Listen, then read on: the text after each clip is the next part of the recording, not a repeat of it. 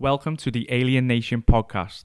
This is the place where we talk all things alien and all things UFO. In season one, we're going to be covering all the hot topics. This is going to include George Knapp, Jeremy Corbell, Bob Lazar, the US Nimitz encounter, the Roswell crash, and is there a nuclear UFO agenda? And then also famous UFO landing cases that seem to be around schools. So stay tuned.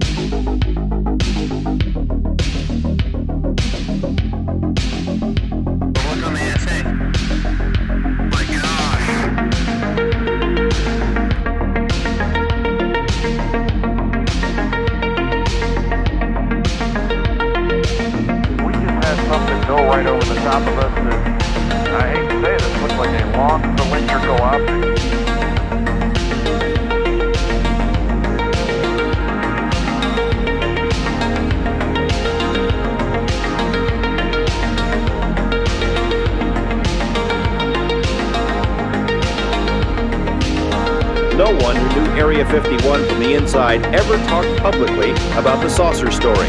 Well, there's several, uh, actually nine uh, flying saucers, flying discs uh, that are out there of extraterrestrial origin. Telling it in order to protect himself. He says he was hired to work at an area called S4, which is a few miles south of Groom Lake. At S4, he says, are flying saucers, antimatter reactors, and other working examples of technology that is seemingly beyond human capabilities. Right, this this came from somewhere else. I mean, as bizarre as that is to believe, but I mean, it's there. I saw it.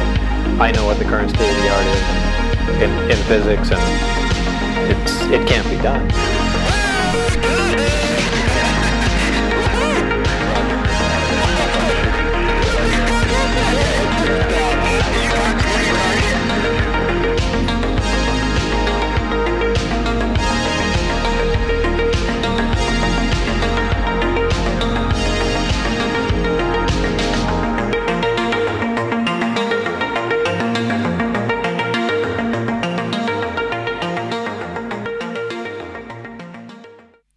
Hi, everybody. Welcome back to the Alienation podcast. I am your host, Lee Puxley.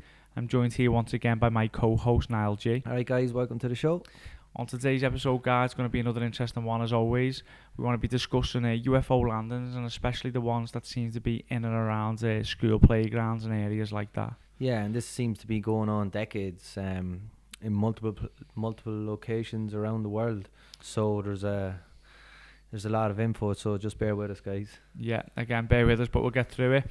Um, I want to start off with an incredible encounter that it was in Papua New Guinea back in 1959. Now, I learned about this encounter through watching the UFO documentary, The Phenomenon. I know I've probably plugged it about a million times in this podcast already, but Yeah, you gotta watch it though. It's can't recommend it or much enough. Like you gotta watch this. yeah, it's an unbelievable documentary. If it's something that you're interested in, Yeah. uh, make sure you watch it. James Fox does a great job in, in getting together a lot of evidence and uh, Yeah, putting it together into a fantastic movie. But uh, in this case, it's just uh, an incredible case all round, and the reasons for it is this Australian missionary.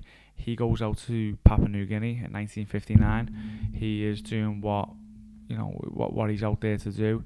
Um, he's taking part in the community, and him and roughly about 48 other people were present on this occasion. Uh, there was a mixture of, of, of adults and children.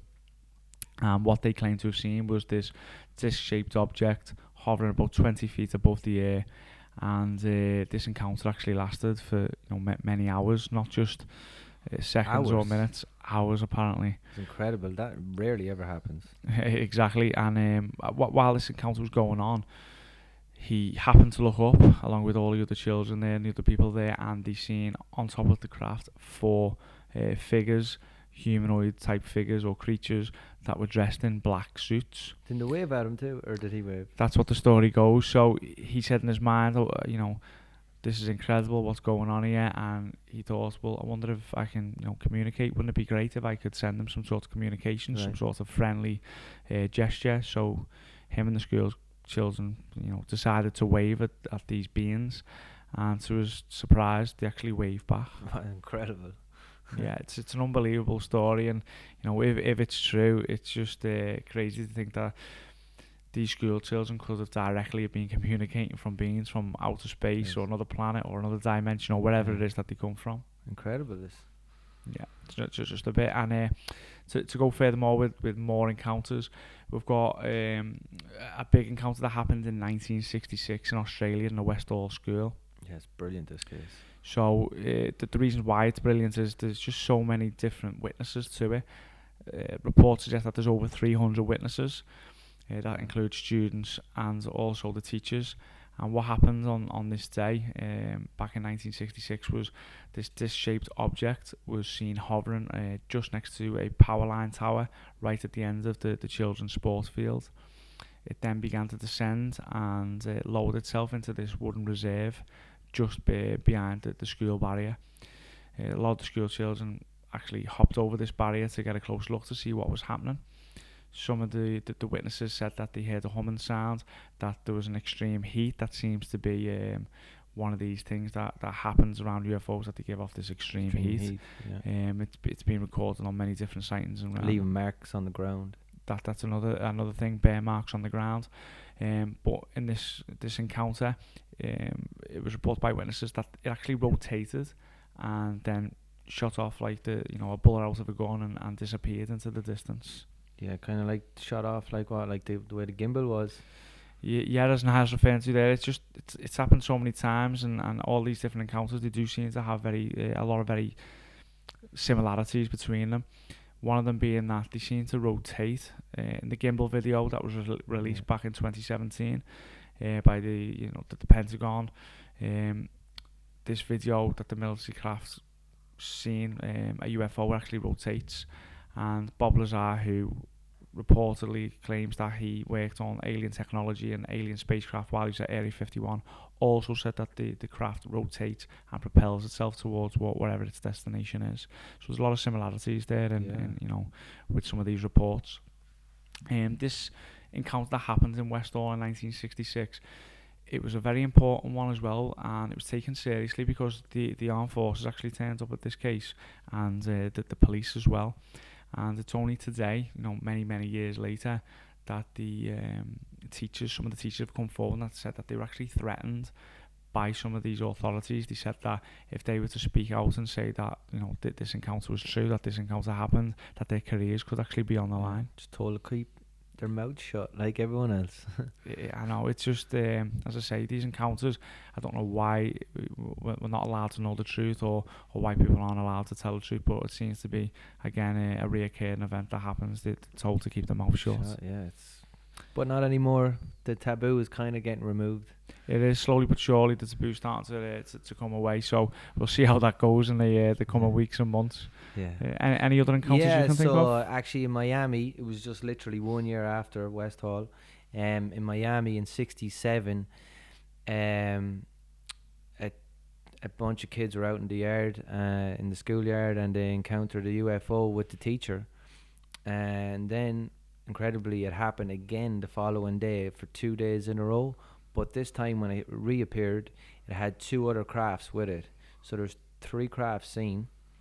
Um, the kids at the time the teacher was out of the classroom so the teacher comes back into the classroom all the kids are standing there looking out the window at these three crafts now so then they decide to all run out to the yard together at the same time and as strange as it sounds the t- supposedly the crafts turned around and disappeared into the tree into two trees uh, and then reappeared and then flew around for a bit and then disappeared.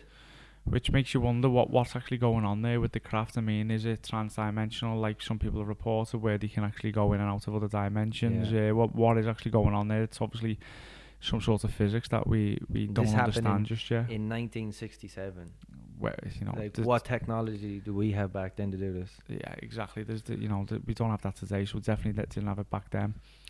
Um, uh, another strange Yeah. one that, that that happened during the actual Westall encounter in 1966. Just to go back to it, um, th- there was a small town nearby. It's called uh, Balwyn, and uh, this was just four days prior to that incident.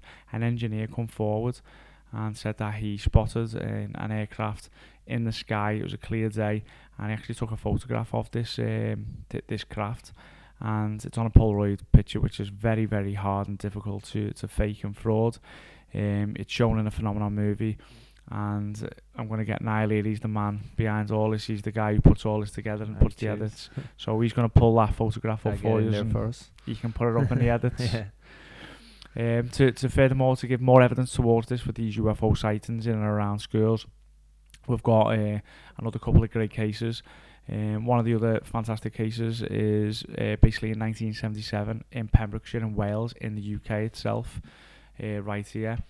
Um, some school children suggested that they seen or reported that they seen a disc-shaped object that landed uh, in a field nearby the school play area. They also reported that they seen um, beings in silver suits, which uh, again, absolute crazy event that's gone on. But some of the teachers thought that they could have been lying, and they told the headmaster. The headmaster separated them into separate rooms, uh, spoke to them individually, and asked them to draw what they saw.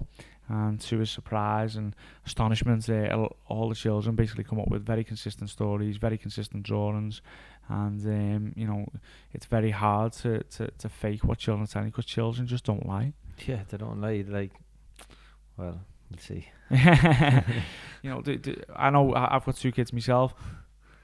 When it comes down to things like, like yeah, they know, can't be lying about that. Like, no, that it, it, it, the- these aren't little white lies. These are something that children just wouldn't just make up. yeah. Especially, you know, not just one child or two child. This this is a mass array of, of, of children. Yeah, and the story about the Westall kids, like thirty years later, they haven't changed their story. They're still repeating the same story. It's very consistent. Yeah, very consistent. Like you now know, that they're adults as well. yeah, they're adults. They've never changed their story. Like it's Um, to, to back up what, what happened there as well back in Pembrokeshire, uh, just a month later, a hotel manager actually uh, claimed to see a, a very similar disc-shaped object that landed in, in uh, the field opposite her hotel.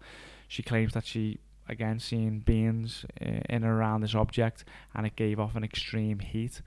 Um, there was actual physical evidence left from this, just like the Lonnie Zamora case that I spoke about in uh, previous episodes. Uh, the, the grass actually had two inches burnt, uh, you know, into it, two inches down. Um, that was completely dismissed though because the local Royal Air Force came out and basically said that it was all just a hoax and dis- dismiss it as usual, as, Yeah. as they used to back then. yeah, it's always the story. But uh, that, you know, now that that taboo is starting to go away, We can hopefully. actually have these conversations, and but I think it goes back to a lot of people were just inf- afraid to lose their jobs because if they Yeah. spoke out, if you're in a high profile job and you spoke out about this, you could be labelled as crazy. So people were just like better keep it, their mouth shut. I'm sure me and you will still be labelled as crazy Yeah. uh, doing this, but Hopefully not. we'll see. Um, to, to go on with that again, it, there's just more and more in, in- incredible encounters that we'd like to talk about, and the one for me, and I don't know if Niall the same with Yeah. it, is the Zimbabwe case yeah, that you're going to say. the best case, of course. Is the best case ever in history of UFO cases. If people out there don't know about it, um, Niall's going to put plenty of footage in the edit again. Uh, you can catch it again in the, the UFO uh, documentary movie, The Phenomenon. Yeah. But back in 1994 in uh, Ruwa, Zimbabwe, a uh, school basically had this encounter where a disc-shaped craft actually landed at the back of the schoolyard. All these uh, school children, 64. I was it 66, 66, 66, yeah, yeah. 66 school children uh, actually ends up getting interviewed uh, because of this, because they said that this disc-shaped object landed and that these beings in black suits, uh, very similar to what we would say today, grey aliens. Uh, they had the large heads, large black oval eyes. They uh, were were standing by the craft. They were very, uh, you know, friendly. They didn't feel threatened or anything. The children. seemed to telepathically communicate with them to settle them down. That's what the children said. They said that they telepathically communi- communicated with them, um, that they were trying to tell them that technology is bad, that we're ultimately destroying our planet with uh, what we're doing with our technology. And when you look at what we're doing today, Yeah. we we know that we have been, Yeah. and you know, it's something that we need to try and change into the future. That was what 27 years ago. yeah. and it's still telling the same story yeah, again. Still, Uh, to, to, to keep going on with that story as well, uh, John Mack, who was the, the great Harvard psychiatrist, who actually um, he's got many books on alien abductees. He he done a lot of research into it. He actually interviewed Betty and Barney Hill as well, which is one of the most famous alien abduction um, yeah, you gotta check that story. out. cases of all time. He interviewed these children. He actually said at the end of it that these children saw what they saw as they seen it. You know how they're explaining it i- no different to how they experienced it. That's incredible story. It's got the best story of all time. Yeah, mo- most definitely. Um, if you if you listen to Jacques Vallée and, and James Fox when they're on the, the Joe Rogan Experience, um, they, they debate about you know the school landings and UFOs and, and things like that, and they also discuss um, th- this depiction that was taken in uh, you know the, the the rock cave pa- paintings that were made in Australia. Now these rock art paintings in Australia are thousands of years old, and when you get the photographs of these and you compare them next to the drawings that the school children actually drew in Ruby Zimbabwe, it's very, very eerie because these beings seem to be very, very similar. These are, you know, rock paintings over thousands of years ago, Th- Their them paintings could be up to forty thousand years old, thirty thousand years old And the- rocks. virtually identical to how these school children seen, um, you know, th- these uh, beings that, that come down and uh, basically seeing what, you know, these school Yeah, children. but beside this school, the, there's a recent interview done with Luis Elizondo, and he said that there's beside that school there's uranium. There's a Uranium. uranium mining site, so that's new information that's just come out of it. Well, I found out about that recently. So t- once again, uranium. Th- th- there's a huge debate going on, um, you know, within the UFO community, and, and we're all just trying to get to the bottom of it. Uh, Jacques Vallée and and uh, James Fox again on the Joe Rogan Experience when they're discussing this, they they believe that a lot of these school uh, landings could be for the fact that that environment is like a benign area. Um, they're always getting chased by military aircraft, and if they land, you know, near schools, that's not going to happen. So it's a safe environment for them to land. That's their argument.